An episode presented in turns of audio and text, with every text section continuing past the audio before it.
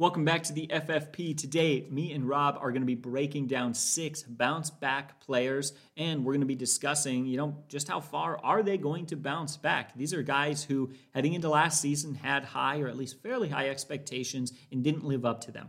Maybe it was because of injury or offensive, offensive concerns that weren't their fault, or maybe they were just you know a little bit of a bust for some people or had an off year. Doesn't matter what it is, they didn't live up to the expectations that you had, and we're going to be addressing the question: Will they bounce back? Yes or no, and if so, how much?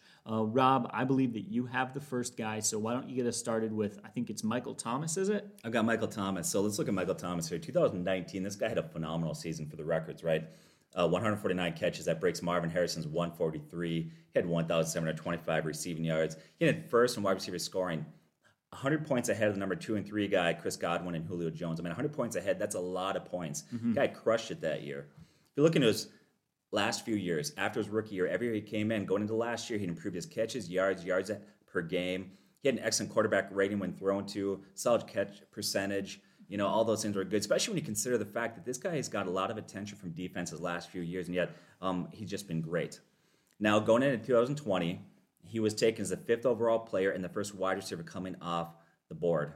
And I think that's right. I think that's where he should have been. He he was going last year the number one wide receiver, and I think that mm-hmm. you know it wasn't wrong. Um, and there's no indications once again that there were red flags or indication he was going to struggle greatly. And so I think being the first wide receiver off there made sense for a lot of owners there.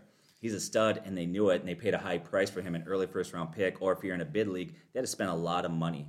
Yeah that's what's so difficult about fantasy. Um, you're stupid heading into last season if you take the wide receiver who was as phenomenal as he was and you didn't take him as the number one wideout. You had to do that, and yet it still didn't work out for you just by chance. That's what kind of makes a first round scary in fantasy drafts for sure. Yeah, you, you know he's probably going to regress, right? But there are always things we say in fantasy football. You got to put your emotions aside. You got to be logical, mm-hmm. and logic would tell you that hey, even though he might step back statistically, he's still going to have a very good year. Anybody that didn't take him uh, based on a hunch, you know what? Nine out of ten times a hunch will kill you. Okay. Yeah. I'll just say this: uh, we've all got that buddy in fantasy whose hunches are always right because he only remembers the right ones. It's like the gamblers; they only remember when they win, right? so, so he goes number one wide receiver, but he finishes 93rd in wide receiver scoring. That's huge drop off. In a major drop in catch percentage, quarterback rating when thrown to. A lot of owners were disillusioned by him. And uh, once again, it might have been reasonable to expect a fall off from his record setting year, but he had his worst season as a pro last year. Mm-hmm. Once again, 93rd in wide receiver scoring. So will he bounce back? I think it's important to set a plumb line to measure that. So I want to ask a couple questions. Do you mean bounce back in the fact that I think he'll have his record setting year again, 2019? Or by bounce back, do you mean he'll go back to simply being a wide receiver one, tier one status? Those are two radically different questions to ask. Would you agree with that? Absolutely. And it is important to make sure you're asking the right question before you even get your answer because you certainly can't figure that out. But yeah, let kind of, you know, get your eyes set in the right spot to figure out what we're looking for, you know? All right. So we'll break that down. Uh, two major factors really played in his regression. One was injuries, and to me, that was the biggest one. He had two ankle injuries, uh, hamstring injury, and when he did return, he wasn't fully healthy. He rarely played at 100%. He was banged up quite often. Another possible factor could be the Drew Brees injury. Now, Taysom Hill filled in, and when he did, he did a great job. But sometimes that can create what I call inconsistencies in lineup, ups and downs. Now, not as far as points scored. I mean, the Saints were still fifth in the league, averaging 30 points per game, so the offense overall was fine. But for certain players, um, it's hard to get in that groove when you're in a lineup and there's a new quarterback there. If you look at running backs and wide receivers, oftentimes these sort of players, they're the type that as they're being fed touches consistently, they get stronger as the year goes on, the game goes on. They're building rapport and they're building time, and that's hard to do when you're inconsistent in the lineup there. Mm-hmm. Now, I'll say this it's very unlikely he goes back to his 2019 record setting season. Okay? Not because he's worse, not because he's regressing, and not because Drew Brees is retiring. Simply because the bar is set so high. Okay, that's that's really high. That's a record-setting year for a reason. If you look at players like Randy Moss and Jerry Rice, as good as they were, from year to year they couldn't keep up their record-setting season. Not like every year they beat their previous year's records. I mean that that's hard to do. These are pros, uh, and mm-hmm. everybody that takes the field is great. Other teams figure out how to shut you down, double team you, things like that. So it's virtually impossible to to break a record-setting year. You look at Derrick Henry at 2,000 yards rushing last year. It's only been done by eight other players and never twice by a running back. So, no, he will not bounce back to his 2019 numbers. But I'll say this: Do you have something you want to add? Yeah, I was just going to add how funny it is that a guy has a phenomenal season and we instantly think that that's the new norm for him. You remember when Adrian Peterson ran for over 2,000 yards? Do you remember what happened the beginning of the next season? First play, 80 yard rushing touchdown. It's like he's going to be even better. He's not going to be even better, you and he wasn't. And he wasn't. And he wasn't. Um, it's just funny how we really let our hype set the expectations. Yes. So I would say this: beyond a shadow of a doubt, he returns to wide receiver one status. Okay, that's easily attainable, expected. I don't see him going to set records again, but he easily, if everything fell into place rightly for him, could finish first in wide receiver scoring. I mean, it could happen. He's got that sort of talent. I'm not saying he's going to fish first, but I'm saying once again, he's going to be a wide receiver one very good. You don't need to worry. Um, his stats are not a fluke. So I'm going to ask this question. Do you know who Brady Anderson is? I don't. Okay. So here's who Brady Anderson is if you don't know. He was a baseball player for the Baltimore Orioles. In 14 seasons, he averaged 11.4 home runs per season. So basically 11 per season. But in 1996, he hit 50. Okay, like you said, uh, we talked about this earlier. You mentioned steroids. Yeah. Like, it sounds like steroids. Sounds right? like he was using steroids. Yeah. Uh, but either way, for him, that was what I call a statistical anomaly. Okay, it just didn't happen again. But Thomas, that's not the case. Every season, he's improved. He's got all the metrics pointing in the right direction catch percentage. He's got good size, great work ethic. Every year, he's had a 1,000 yards receiving before last year. 2019 was not a unicorn year for him in terms of talent. He's legit. Now, last year, he was limited in games, but in the games he did play, Pro Football Focus gave him the 15th wide receiver rating, so that's still very solid there. Now, he had to drop off because of injuries, but one, he's still young, he's only 28. And before last year, he's very durable. He'd started 57 consecutive games, including playoffs, before last year's injury. He had not missed a game since week 14, his rookie year. Now, someone say, well, Drew Brees is gone, and will that hurt? And I would say, I think it's going to a little bit. Now, you look at Hill, he actually filled in, had a very good year last year. But one, teams have a full year to prepare for uh, Taysom Hill. I think it's going to be a difference maker. Um, so I think that Brees being gone will hurt, but not as much as you might think. And I think you made a comment earlier about, you know, kind of his success and why he did so well and how maybe that's not going to project long term as a pocket passer. Yeah, so one of the things that I was just talking about, we talked about a few minutes ago, was love Taysom Hill. Uh, Taysom Hill was really great in sort of that Lamar Jackson way. He was moving it with his legs, mobile, rushing. He was just unpredictable for defenses, and that was great. But you know what we really kind of found was he was not so good in the passing department. Not that he was an ineffective quarterback, but that he wasn't using the passing game as much. He wasn't the Drew Brees sit in the pocket. I'm going to make the accurate throws. And so you have to wonder if he is under center, are they going to be throwing as many passes in a game? Probably not. That being said, and I mentioned this earlier, the Saints have just, it doesn't matter if Bridgewater or Brees or Hill or Jameis Winston is on the field, whoever's under center, uh, the Saints coaching staff, they just, they get it done and they get their wide receiver stats. So for me, that's definitely uh, something that bodes well for him heading into this year. So you look at Drew Brees, he's missed nine games in 2019, 2020. So during those games, Thomas has caught 72 passes for 894 yards in those games. That's averaging eight receptions and 99 yards per game without Brees in there. You know, if you look at that and you project that out over 16 games, that would have been 128 catches, 1,584 yards. So very good without Brees in there. In fact, last year, his best two games had one game with nine catches, 104 yards, another game with nine catches, 105 yards. Both were in Hill was quarterback. So obviously their connection was just fine there. His current average draft position is ninth, and I think that's reasonable to take him number nine right now. But I say you, if you want to, you could actually argue taking him higher if you wanted to. Um, but definitely he should not fall to your top 10 wide receiver rankings at this point. All right, so that was a lot of information. Love that breakdown. And let's be honest, it's hard not to expect he's going to come at least somewhat close to what he did before. Probably won't be a record setter, but uh, would you say I'm wrong to say he's got to be a top 12 ranked wide receiver? Yeah, for sure. All right, let's move on to our next guy. All right, now I want to talk about George Kittle because he is just phenomenally talented tight end who only finished 19th in fantasy scoring among tight ends last year. Ultimately, that comes down to the fact that he only played in eight games. But I'm going to go one step further because he didn't in reality play a full eight games. So let's go over his injury history from the 2020 season. He was really banged up and it really held him from producing. So go back to August 27th before the, the season even starts.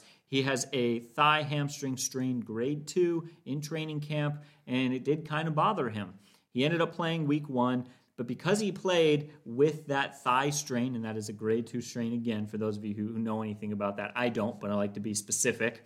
Um, goes into game one already strained, and you know what happens? MCL sprain. Then he, you know, and that's again week one, coming out of the gate, struggling with an injury, has another injury and misses two games.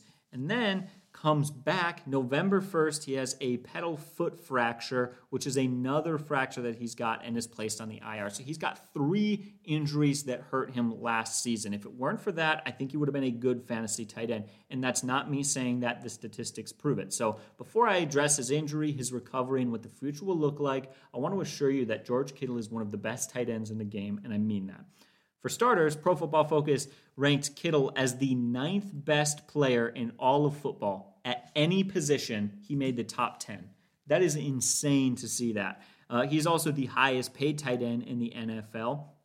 Um, and again, he was limited to just 443 snaps last year, but he posted the highest single season PFF grade ever seen for a tight end at 94.4. So when he was on the field, his ability to block, run routes, and make plays as a whole was measured as the best a tight end has ever done in a season. Again, very limited numbers, probably wouldn't have continued that for a whole season, but playing those games through those injuries, he was still very productive. So, Again, huge numbers there. And since he's come into the NFL, because last year was was you know maybe a bit high, can't expect him to be record breaking for that whole season. Tends to drop off for a lot of guys like we saw last year, like uh, Russell Wilson.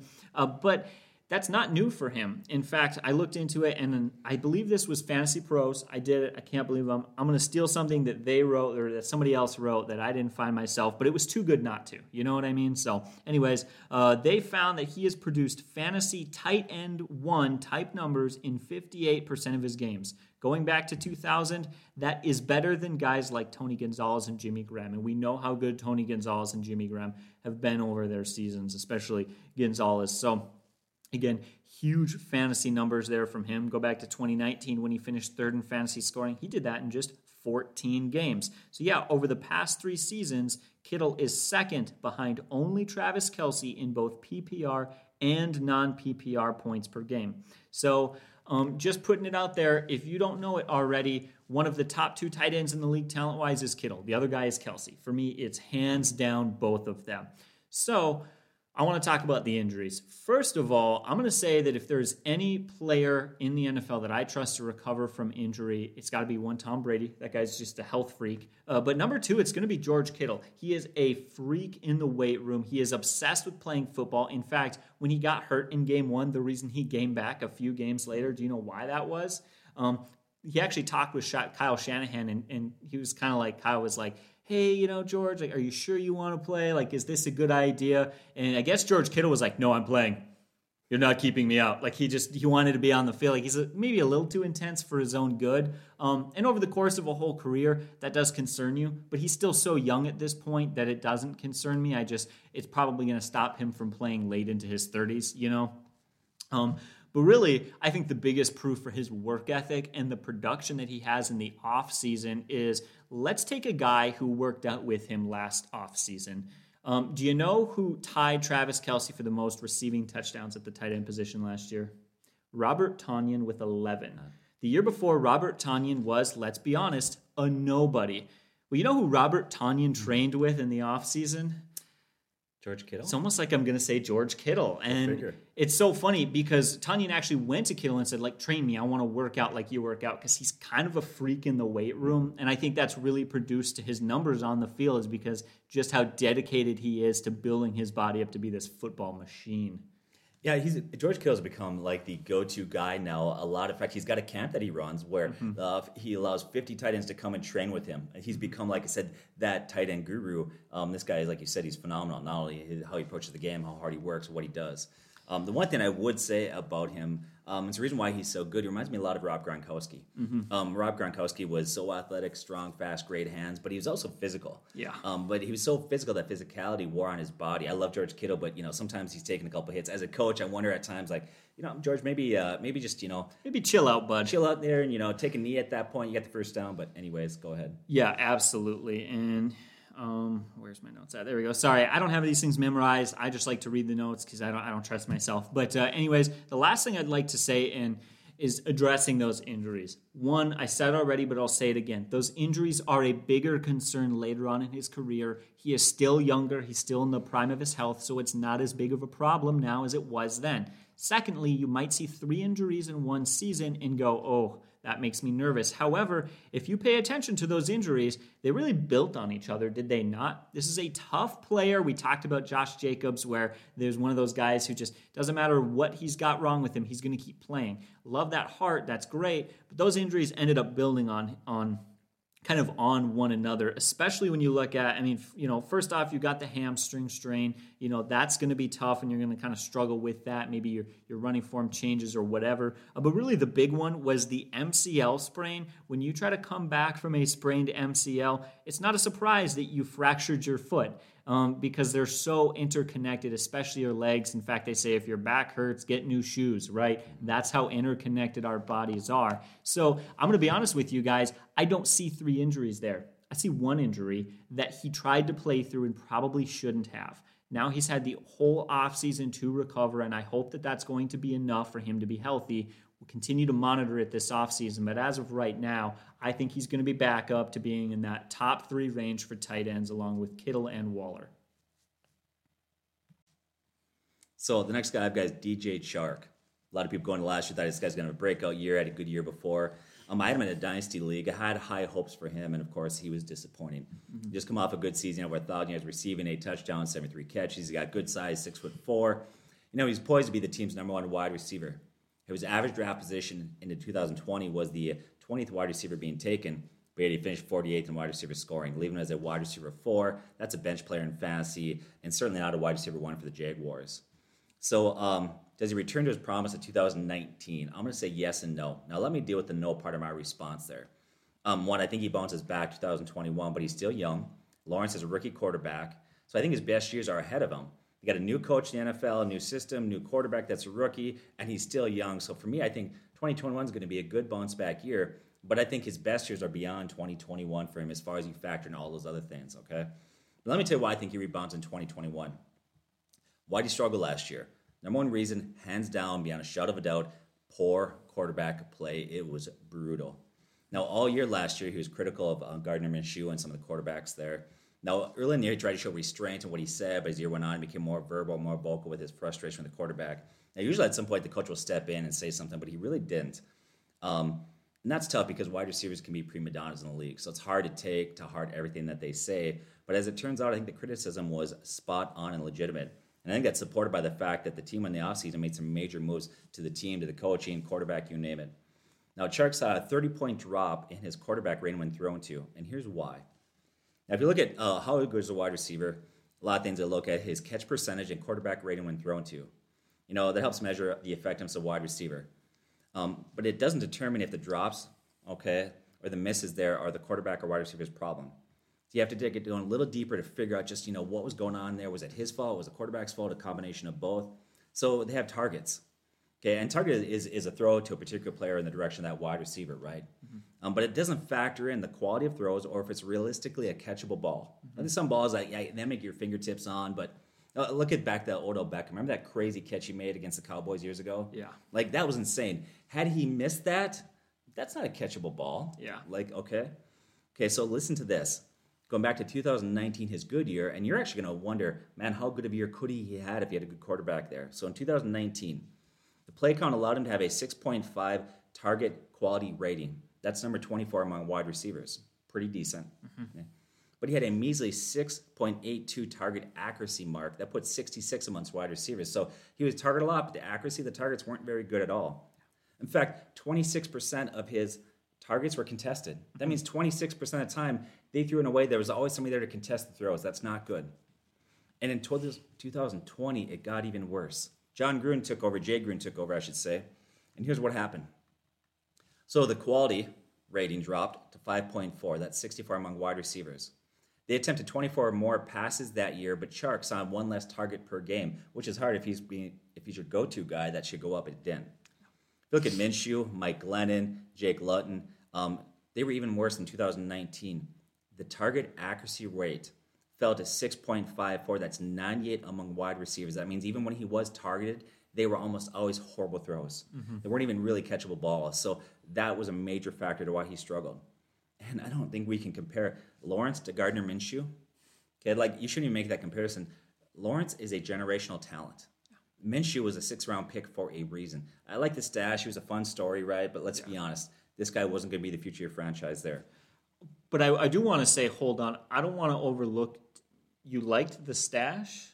It was funny. I don't like It the was but it was interesting. It was iconic. Let's I like that that he was dumb enough to wear the mustache for the Mustache, rest of us. But and one thing that I know you guys are going to say, I know you're going to comment on it, and we've all been seeing the posts is uh, what Urban Meyer said about Trevor Lawrence. He's not ready. Did you see that post? I did, but you got to read deeper, right? You got to read deeper. What did he say? He's not ready, but he doesn't need to be because the season hasn't started yet, right? And ultimately, I'm going to be honest with you. I love the honesty. How often do rookies come into the league and their coaches praise them and talk them up, and then we go into week one and watch that quarterback throw four interceptions? You know, uh, so I love that they're pushing him and driving him. And to be honest, he does look really good at this point. So I do want to address that because I know uh, if we don't bring it up, you guys are going to act like we didn't see it, but we did, and I don't think it's a concern. Yeah, I agree with you. So this is the best quarterback he's had throwing the ball. Now, Coach Urban Meyer came there and he looked at Chark last year and he said that he played small. At six foot four, he's like, you need to play bigger. You need to get into the weight room. And according to ESPN, Chark has done that, and actually he's up to 210 now. As far as he put a lot of muscle on, about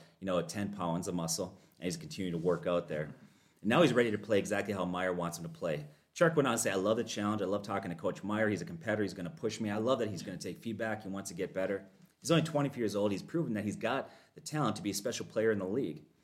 Okay, and I love that he can take that sort of criticism, you know, and it tells you what kind of smart player he is. And that's what Urban Meyer had said that he's smart enough to one to work in the game to take correction. And here's the thing: Urban Meyer has been praising Chark over and over in practice. He's made a number of great catches using his speed because he's actually really fast. If you go back, I think it was like 4.34, um, something like that. His uh, I don't remember what it was, but I do remember he's very fast at the combine. His 40 yard dash, was yeah, it? yeah. And and let's be honest, um, maybe he didn't need to gain that weight. What's the bigger difference? What's the true impact of him gaining that weight? His coach likes him now. His coach talks about how smart he is, how hard he works. I tell you what, right now, uh, let's be honest. We hate to admit it, but sometimes you got to play a favorite game, and when you get the coach to like you, you get more targets. Yes, you you know, do. I mean, as dumb as that sounds, it's true. You don't want to get in the doghouse. You don't want to get in the doghouse. No. So he's using his speed to beat defenders, but also in these scrimmages, he's going up in traffic and catching his ball using his new size and strength. So you got to love that. Now, here's another reason why he struggled, and this was revealed this week by a wide receiver, um, Jimmy Smith, a former Jaguars wide receiver, very good, right? And he had come out and he had said this. Um, both him and Keenan McCardell, wide receivers, the Jags, and he said that Keenan McCardell was the, was the wide receiver coach there for four years, but after the coaches got uh, re, you know got let go of, they didn't bring him back. And here's what he said previous coaching staff didn't want a number one receiver. We know how bad that bugged Keenan. Once again, the coach.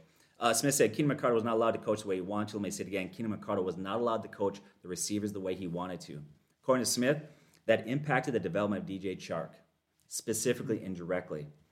Former second round pick from LCU had a breakout season in 2019, finished over 1,000 yards, but his play dropped off during his third season in 2020 and finished with just 706 yards and five touchdowns. Went on to say quarterback play played a role in that. Starter injuries, we talked about that a little bit, obviously hurt. But Smith said the way that Marrone wanted receivers to be coached didn't do Chark any favors. He went on to say that they want to stand up at the line of scrimmage. I know that's not Keenan, he said. By the way, that's not how we played. That's not what you want to coach because your route running begins in your stance. He also went on to say that that coach never wanted a number one wide receiver. That once again, they didn't want to be that guy. Mm-hmm. All these sort of things really play a factor. It was very interesting to hear these comments on that. Of course, you got a new coach, new wide receivers coach, a new approach to the game. That's mm-hmm. changed. So that's hindered. He was hindered by one, the coach, and by bad quarterback play. Um, and I think this guy's got a lot of talent potential there. His current average draft position is the 29th wide receiver being taken. That's a wide receiver three. I think at the end of the year, scoring wise, he'll land in the wide receiver two category. But long term, he's got huge upside. He's got wide receiver one type talent in dynasty leagues. I, I expect him to finish with about 75 catches, maybe 1,100 yards, and maybe 8 to 10 touchdowns. That's kind of where I slot him currently statistically. I love your research, by the way, super in depth. You've sold me, so thank you now that I can draft him right before you in the draft and get him mm-hmm. instead of you. I appreciate it. But really, you think DJ Chark's got to go on our sleeper list at this point? I think so. I think so, yeah, definitely. I mean, we talk about the panic that we feel when a new coach and a new quarterback comes in. oh man, this could be so much worse. He could lose targets. He could lose his role. This is the opposite. He's going to gain role, and that offense is going to do more. So uh, I love this situation for DJ Chark. One more thing I want to say I've seen guys do this in leagues. You know, you get a league, you talk to your buddies before, you talk about certain players. And, and don't be like I, I see owners that go around and convince other owners why this guy's gonna have a rebound year, why their, Yeah. their information's off. Like, man, keep that to yourself. If they want to think he's gonna be a flop this year and they want to drop him down, then let him fall, man. Yeah. Just keep your mouth shut and don't get drunk. I'd say that's got to be the That's the biggest one. piece of advice. Don't drink at your draft. That's ruined many a draft. Don't drink your draft, and don't drink and drive because you might hit a bump and spill your drink. Is that what Michael Scott Michael says? Scott the would say. All right, let's get to our next guy. All right, so next I want to talk about Chris Godwin. He finished 31st in fantasy points amongst receivers last year. Uh, again, not quite the season that some people expected him to have, but he did do it in just 12 games. So uh, let's talk about it like I did with George Kittle. I want to go over what was his kind of injury history uh, slash timeline. I, I do kind of like looking at that. You go to September uh, 13th. He had a concussion, grade one. That's not a bad concussion. Happened, and he missed one game. Then he comes back, and that was, I believe, in the first week of the season. So he misses one game. He then comes back for the third game on the 27th of September, where he has a high hamstring strain, grade two, and misses two games. So again, not great to have that other injury. And then October 25th, he has a hand finger fracture, um, which really, really hurt him. Underwent surgery and missed one game. Uh, first of all, a fracture and a surgery, and you only miss one game. I love the toughness there. I do. It's almost stupid. I just talked about with Kittle. It's like maybe you just should slow down a little bit. Maybe come back for next season. But uh, I love the competitiveness, and there's a reason why in 2019 he finished with the second most fantasy points among all wide receivers, and that year he did it in 14 games. That's insane to do it in two less games and still be the second best fantasy receiver that competitiveness of him playing through those injuries, that's why he's able to do that. This is a guy who's, let's be honest, he's probably just got a higher motor and more motivation than we do. Because I'll be honest, I get the slightest hurt and you know, I'll probably just not work out for a week or two. But um, again, ultimately look at it, and that's his ceiling, right? So 2019 under with Jameis Winston in that offense without Tom Brady, he is the second wide receiver in fantasy. Then he comes back and he only plays 12 games and he's got some injuries and he's got some struggles and he finishes 31st in fantasy amongst wide receivers. So, will he bounce back up to the number two range? And I'm just going to get straight to the point. I don't think he will fully bounce back. He's not going to finish in that 30 range. He's not going to finish as a wide receiver three, but I don't think he's going to be a top five fantasy option. I see him floating around in that range and probably just missing a top 12. I imagine him to be a very solid wide receiver too. And ultimately, here's why. We take a look at last season. Um, he was pretty much a lock for basically six targets a game. That's really what it looked like. In fact, he saw six targets, or excuse me, at least six targets in 10 of 12 games, despite all that other talent in the offense, despite Mike Evans and Gronkowski and just all of those weapons being there, he still saw that in at least or in 10 of his 12 games. So that was great. The downside being he never really got into a groove to show us that dominant wide receiver one potential. When we talk about a guy in the top 12, I expect that he's going to have, you know, probably 6 to 8 100-yard receiving games. And yet Chris Godwin only had one 100-yard receiving game and it came week 17. So, why do I think he's not going to be able to get to that number two range? Why do I think he's going to sit more as a solid wide receiver too? And ultimately, it just comes down to the weapons. Mike Evans had like what 14 touchdowns last year. I don't even remember the number one was, but Mike Evans is a phenomenal receiver. Evans had the first seven years of his career, he had a thousand yards receiving. I mean, this is a guy who's just been phenomenal. You throw in a good tight end there and a quarterback in Tom Brady, who, especially down the stretch, as he got used to that offensive scheme, he just didn't turn the ball over. You don't have mistakes. You don't need to throw the ball as much as Winston did. So, um, just putting it out there to be quite honest with you, no, I don't think he has that potential to consistently be a top five fantasy wide receiver. But man, is he a stable and is he a good wide receiver too? And I'll even say this to put it out there. I'm not saying that Mike Evans is better than Godwin. I think that Godwin is the best weapon in that offense. But it doesn't matter how good your number one weapon is. If you've got six great weapons, you got to use all six of them, right? Yeah, you know, it's uh, you know, you talk about uh, Evans is very good. You got Rob Gronkowski there, on and on. Um, but Antonio Brown, I mean, this is a guy could very easily become a future Hall of Famer. Phenomenal wide receiver. There's just so many weapons there. So yeah, it spreads the targets out. So I agree with you. Absolutely. So I love Chris Godwin. The addition of all those talents there means he's safe. Barring injury, he is not going to fall outside of a wide receiver two. But because of that, he would need another injury to say Evans to get that volume back up because it just wasn't quite there. So uh, that's my pick for Chris Godwin. Love this guy. Going to bounce back. Just may not bounce back as far as some of you are going to expect him to. Uh, why don't we move on to our next guy? So my guy, or my last guy in this video, is Carson Wentz. And once again, go back to what you said earlier. There's so many guys I like to discuss bounce back wise. Uh, let us know if you want that video, who we should talk about. But anyways, let's get to Carson Wentz. So last year got drafted as the 12th quarterback taken, but he finished 22nd quarterback points. He lost his job, got traded in the offseason. You know, um, now if you've listened to our quarterback videos, you probably know what I'm going to say. But uh, let's get deeper. Um, he's a former first round pick. People forget the pedigree's there. This guy's not chopped liver. This is a guy that a couple years ago was the talk of the town. And right now in Indy, they love having him there. In fact, a lot of insiders have said he actually is smarter than most of the coaches. So I love that because as a quarterback, it's a thinking man's game there. You've got to be able to understand that. And they're saying he's very intelligent. That's great. Now he went from being beloved in Philly to criticized and surrounded by controversy. Last year he threw 15 interceptions.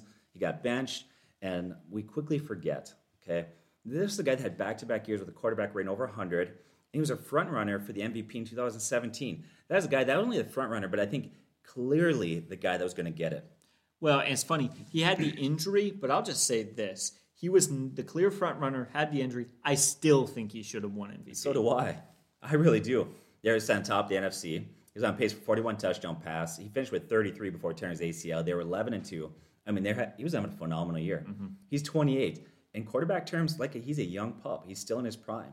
Well, I, mean, I maybe wouldn't call him a young pup. In fact, it's almost better. He's still young, but he's also getting into that prime where he's had that history and he's starting to kind of get into that sort of like veteran phase. True. Um, but he's still youthful um, and he's still got a long time and he can even still develop. Yeah, but let's consider this. Last year, uh, Tom Brady, mm-hmm. guy's old. Okay, um, you look at the record-setting year that um, you had Peyton Manning. I think he was like 38 years old. Yeah. The best year that Brett Favre had was I think it was like 34 or 39 or 40. 39 or 40. Yeah, yeah with the Vikings. So a lot of those guys showing like 28 is nothing. Still got another decade to go of yeah. prime time play. So, uh, 2019, he almost single-handedly willed them into the playoffs. He had 27 touchdown passes. Most of his weapons were hurt that year and shelved. The offensive line struggled.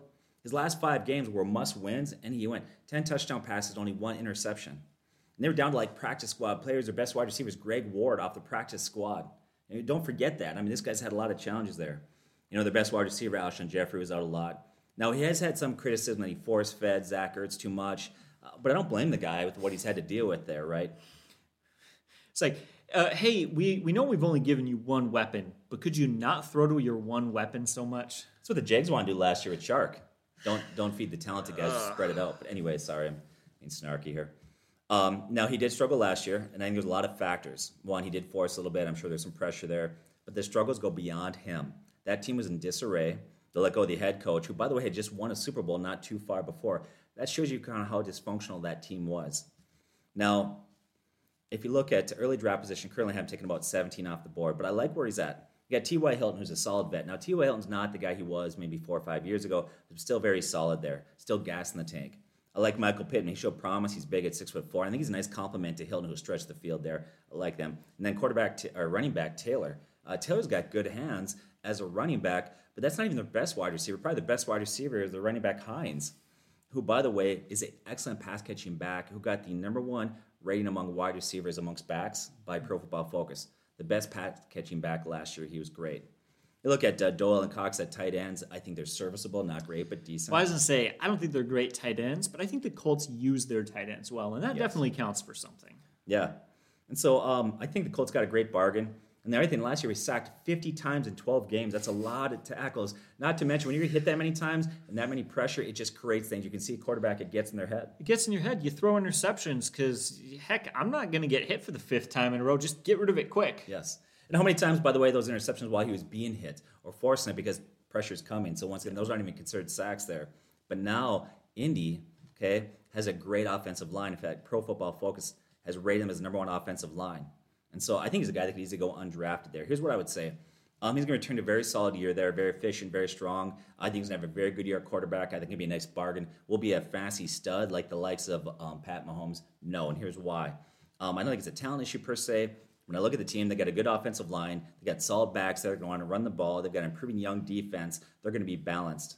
So I don't see the need for him to throw the ball 40 to 50 times a game. That could limit his ceiling. But once again, I think he rebounds with a very nice year this year. Uh, he's a guy that you can definitely use. Yeah, and that's what I think. Um, and what I love about it is that you are not going to have to draft him early. You're not going to have to give up a lot in an auction league. You know, he's not going to offer a high price tag for you, but he definitely has some value, especially if you go into a game against an offense like the Chiefs, the Bucks, or the Packers. Those offenses that you know are going to score points that's a game where we might see his touchdown totals go up and he could really take advantage of the weapons that he's got. But uh, I love that pick as well. Um, unless you have anything to add, I'd love to get to my last guy. Let's get to the last guy.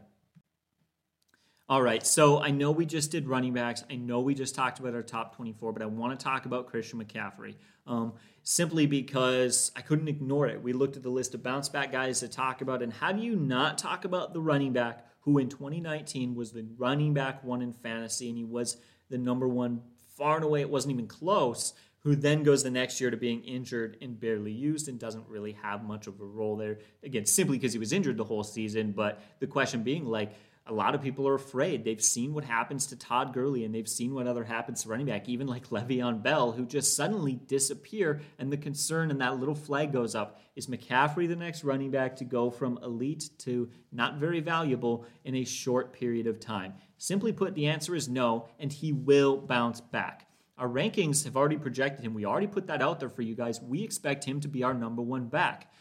I want to go back to what you said about Michael Thomas. I want to offer a little bit of balance. I think he'll finish as the number one running back in fantasy, but I don't think that he is going to be the guy as like he was in 2019. Again, go back to 2019. He scored 469 fantasy points. That was most by 150 points. He could have played in just 12 games that season and still been the top fantasy running back. That's how insanely dominant he was. So it's weird to say, but I expect he'll finish number one, but not by as big a margin as he did before he's got some things going for him. They improved their quarterback position a little bit, not a ton, but noticeably, and they definitely improved their offensive line. And they added Robbie Anderson, who's going to help stretch the field. DJ Moore has developed. This is a better offense.